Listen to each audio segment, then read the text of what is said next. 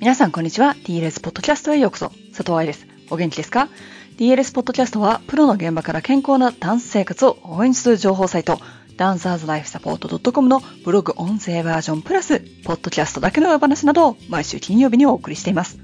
先週のポッドキャストに引き続き、今日はしなやかな背中を手に入れるというブログの後半をお送りしていきますね。前半を聞いていない人は一度このポッドキャストを止めて10分程度の前半を聞いてきてください。そちらで理論と解剖学を説明しています。今日は実践編ということで、エクササイズの名前が結構出てきます。音声だとちょっとね、わかりづらいかもしれませんが、私の本3冊から取り出しているので、後で該当する記事に戻ってもらえれば、エクササイズ名と本の名前、そしてページ数もリスト化されていますので、参考にしてくださいね。では、本文です。バレエで必要なしなやかな背中を手に入れるには、しなやかな背中を手に入れるために何を練習する？今までの話をまとめると、バレエダンサー特有のしなやかな背中というのは、たくさん反れる、関節が柔らかいというよりも、自分の持っている背骨の可動域、そしてそれはいろんな方向に動くというものが自分で思ったように、滑らかに折れずに使えることなど分かりましたね。では次の質問。しなやかな背中を手に入れるためには具体的に何を練習すればいいのか。背骨は様々な方向へ動きが可能ですが、皆さんの背骨、すべてが同じようには動かないでしょう。アラベスクに上がりやすい足がある。回転しやすい方向がある。ポーデブラで肩が上がらずに、でも腕を大きく動かせる方がある。というように人間の体には得意、不得意があります。どんなエクササイズでもテクニックでもそうですが、動きづらいところの練習、動きづらい方向の練習を行うことで苦手克服というのはできますよね。しなやかな背中でも同じことが言えるの。私がインスタライブで実際に頸椎の基本の6つの動きをやってみた時に分かったことは、屈曲するのには問題はない。進展は弱い。コントロールが難しい。回線は左の方の可動域が狭い。側屈は両サイドとも大変。ということが分かりました。なので私の場合は、進展の強化、側屈の練習を増やす、回線は左を多めに行うということを考えてエクササイズプログラムを制作する必要があります。レッスンだったらこれはレッスンプランのことですが、まあ今回はエクササイズでお話ししていきましょう。これに当てはまるエクササイズプログラムは星の数ほど制作できますが、皆さんにわかりやすいように、私の本、立ち方、ターンアウト、プリエからエクササイズを選んでみました。エクササイズがわからない人は、ただ苦手な方向に何度も動かすというのだけでもいいスタートになりますよ。特にレッスン前のウォームアップとして行うと効果的。私と一緒にダンサー用のエクササイズを毎週行いたい人は、ボリコンサークルもチェックしてください。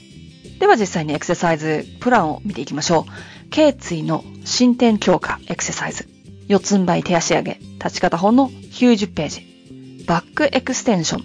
立ち方本の97ページ。デッドリフト。プリエボンの139ページ。で、首の後ろ側の筋肉をアイソメトリックに鍛えた後、ちっちゃいコブラ、立ち方本の128ページ。で進展のコントロールの練習をします。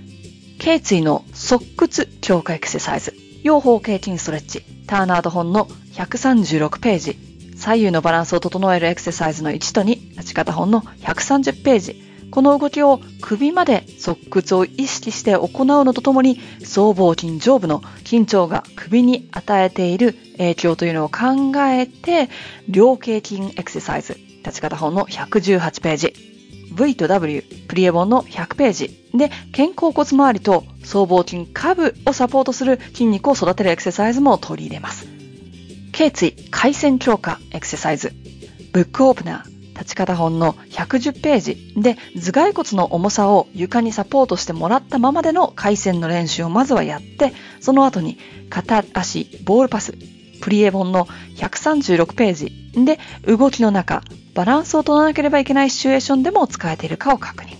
もちろん動きづらい、私にとって動きづらい左側を多めに行います。注意点としてはこれらのエクササイズをやるときに動きづらい部分や方向をカバーしようと他のエリアが助けに来てしまわないようにチェックすること。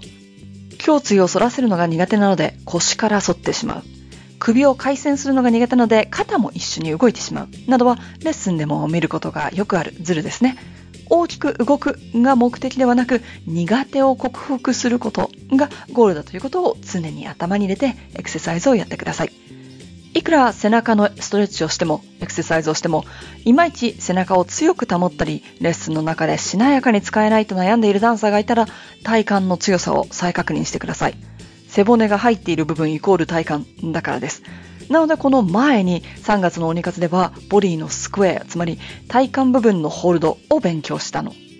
どの方向でもいいけど背骨がしなうとするじゃない？そこから戻ってくる。つまり、まっすぐに戻ることができなければ、ダンサーの背中は作られません。だからレッスンでも、両手バー、足は低くほぼ当てる。で、体を保つ強さを作った後に、ポーデブラ、足の高さ、体の方向、などと動きが複雑になってくるわけ。基本が大事っていうとなんかクリシェアな感じだけれども、やっぱりここでも事実なんですよね。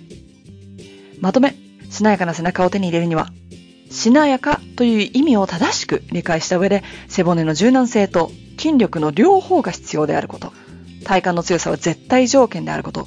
背骨は様々な方向に動くので、練習するときは苦手克服を意識して体幹の強さも考えて行う。とすると、バレエダンサーに必要なしなやかな背中を手に入れることができます。このストレッチだけすれば OK ではなく、体の動きとバレエテクニックへの知識、体の声を聞く力、継続して努力できる自分がしなやかな背中を作ってくれるということですね。